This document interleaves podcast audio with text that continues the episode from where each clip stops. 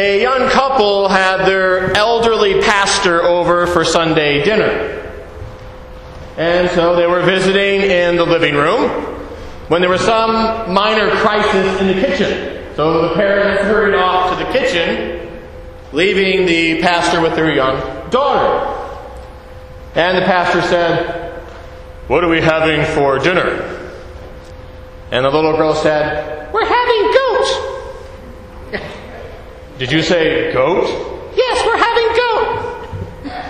I heard Daddy say to Mommy, today is as good as any day to have the old goat for dinner. now, the old timer could have been offended, but he was a good sport and a mature Christian, so he just laughed. There was nothing to forgive. But, of course, you know that in life, the bumps and bruises we receive are often a lot worse than being called a goat. Bah. Sometimes, because of the way you were hurt or the depth of your pain, you won't forgive or you won't be able to forgive without some help, some holy help. And that is in part what today's gospel reading from our own St. John was about. The apostles are trying to convince Thomas, as you know, that Jesus has been raised from the dead. Thomas famously won't believe. And then Jesus appears to them, to the group of the apostles, and he tells them, to summarize that semi lengthy passage, let me see. He summarized it, we could summarize it by Jesus saying to them, Receive the Holy Spirit and forgive sins. Receive the Holy Spirit and forgive sins. Receive the Holy Spirit and forgive sins. This is an important foundation for the entire series on forgiveness. Often, forgiveness won't be possible without God's help. So, keeping in mind the need for the power of the Holy Spirit and the power of prayer. In other words, you should be asking God for help with forgiveness issues, and you should be praying for the people involved in the forgiveness issues. Keeping that in mind, let's look at four principles related to forgiveness. Principle number one forgiveness is a process, not an event. Forgiveness is a process, not an event. Repeat after me forgiveness is a process, Forgiveness is a process, not an event. not an event. I am always a little leery or concerned when I hear about a horrific accident or a terrible shooting and immediately or like an hour later the family will say, We have forgiven the offender. In a traumatic circumstance like that is too soon. They have not yet begun to experience the full impact of what has happened, the loss. They have not experienced the full whirlwind of emotion which is before them. They are numb, they are in shock. It's too soon. Now, of course, minor offenses, especially with God's help, can be forgiven outright, sort of brushed off of you. But very often, forgiveness will be a process. Now, this is not the same statement as time heals. Time heals. As some of you know all too well, time does not always heal heartache. Sometimes time simply allows heartache to fester into deep bitterness or regret. And so, when we say that forgiveness is a process, that means more than just allowing time to pass. It means that if you want to forgive someone, or I want to forgive someone, we have some work to do. Ready to roll up your sleeves?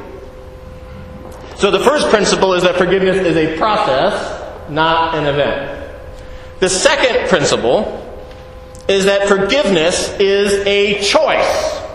Forgiveness is a choice. Tell your neighbor forgiveness is a choice. People very often in this subject confuse their hearts with their heads. But forgiveness is simply this you make a decision to forgive someone. It's a rational act of the will, it is a choice. Sometimes you can only do that with God's help, but it's a choice, it's a decision. It's not a feeling. Now, check out this next distinction, it's very important. So, therefore, when you make that decision to forgive someone, it may take a while for your feelings to catch up with your choice to forgive. In other words, you may not feel forgiveness toward that person right away. But that's beside the point. The point is you have made a choice with God's help to forgive. First principle forgiveness is a process, not an event. Second principle is that forgiveness is a choice. And this brings us to the third principle forgiveness is a behavior. Forgiveness is a behavior. Tell your neighbor. So once you've made that decision, often it needs God's help to forgive someone, then the fun part begins. You actually have to behave toward them in a forgiving manner.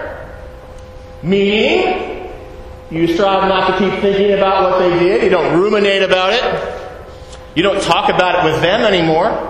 You don't talk about it with other people anymore. You probably shouldn't be talking about it with other people anyway, for the most part. And you strive to not let it hinder the relationship. Now, sometimes, of course, there are trust issues, and a person needs to sort of regain trust, of course.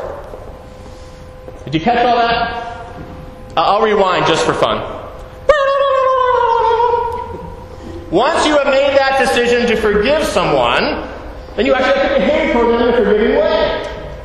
This means you strive not to think about it anymore. You keep ruminating. You don't talk about it with them anymore. You don't talk about it with other people. I shouldn't be talking about other people anyway. And you strive not to have it interfere or hinder the relationship. Okay. So, in other words, it's not enough simply to say, Oh, I forgive you, and then make them pay by your behavior. We have all been there. Or, to say the same thing in a much colorful way, more colorful way, let me quote Marlene Dietrich, the gorgeous Hollywood actress from the golden era of Hollywood. Here's how she says it. Once, once a woman has forgiven her man, she must not reheat his sins for breakfast.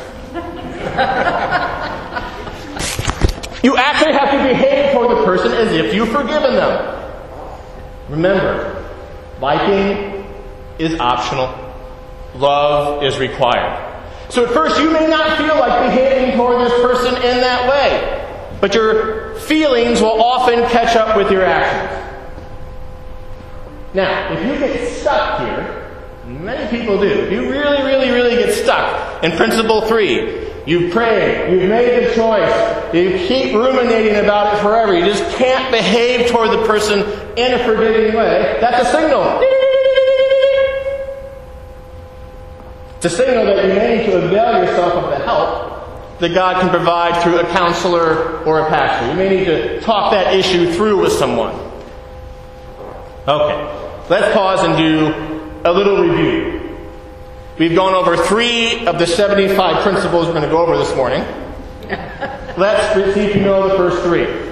First one is forgiveness is a process, not an event. The second is that forgiveness is a choice. And the third is forgiveness is a behavior. Good, you're awake.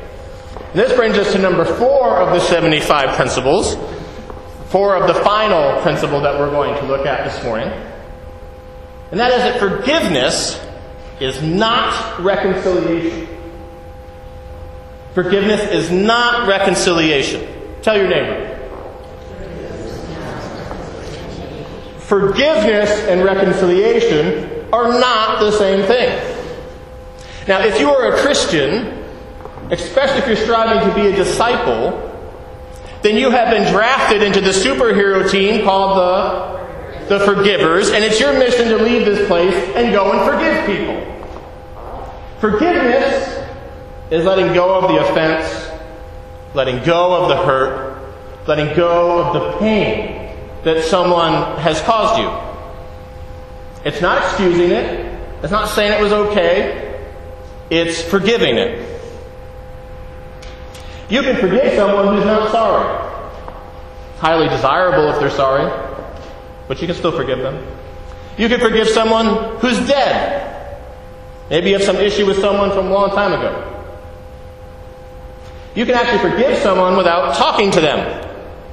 Now, this happens all the time with minor issues, and we're just brushing things off. That's easy. But even with a serious thing, though often talking or at least communicating in some way is desirable. And with God's help, forgiveness is always possible. Now, I didn't say it always happens, but it's always possible. Reconciliation is not always possible. Reconciliation is a getting back together or a carrying on of the relationship. To bringing back things the way they were before, or maybe a different way than they were. Now, does this happen a lot? Yes or no? Yes, it happens all the time. Happens all the time. Now, occasionally, the relationship, friendship, marriage, work partnership is never quite the same. But more often, it improves it. In fact, folks, as you know, this is how friendships and working partnerships and marriages are improved over the years as people work through these things in a healthy way. However, if someone has terribly hurt you, and certainly if someone has abused you, it would be unwise and not safe to try to reconcile the relationship. Question Should we, in most cases, strive for reconciliation? Most cases. Yes, yes, yes. Oh man, but then there's a tough one, right? You've done all you can to try to reconcile with someone, and they are not willing. That is, that's just heartache, isn't it? And when you can sincerely pray that prayer to say, Lord, I have done all that I can do in this situation. And when you can sincerely pray, not, oh yeah, I, I did what I could do, you're full of it. No, when you can sincerely say, Lord, I've done all that I can, then you reach a point where you have to say, Lord, I hope for this situation to change. I hope for this person and I to connect, but I've done what I can. It's now up to you. I have to carry on. So reconciliation is not always possible, but we should always strive for forgiveness. Okay, let's do one more review of the four principles. Principle number one forgiveness is a process, not an event. Number two, forgiveness is a. Number three, forgiveness is a. And number four, forgiveness is. Good, good. We have just scratched. We have just scratched the surface of forgiveness this morning. Next Sunday, we're going to be looking at forgiving yourself. And for some of you, that is the hardest thing. And you know who you are. So let's have a very brutal moment of honesty, shall we? A very brutal moment of honesty. Often the reason you and I do not forgive other people is because we don't want to. We're stubborn. We don't feel that person or what they did is worthy of our forgiveness. If you've ever felt that way, say amen. Amen. I can certainly relate to that. But that reminds me of a prayer written by a young boy who died in a concentration camp. He obviously spent a lot of time working on the prayer. Here it is. O Lord, remember not only the men and women of goodwill but also those of ill will. But do not remember all the sufferings they have inflicted upon us. Instead, remember the fruits we have borne because of this suffering our fellowship, our loyalty to one another, our humility, our courage, our generosity, the greatness of heart that has grown from this trouble. When our persecutors come to be judged by you, let all of these fruits that we have borne be their forgiveness.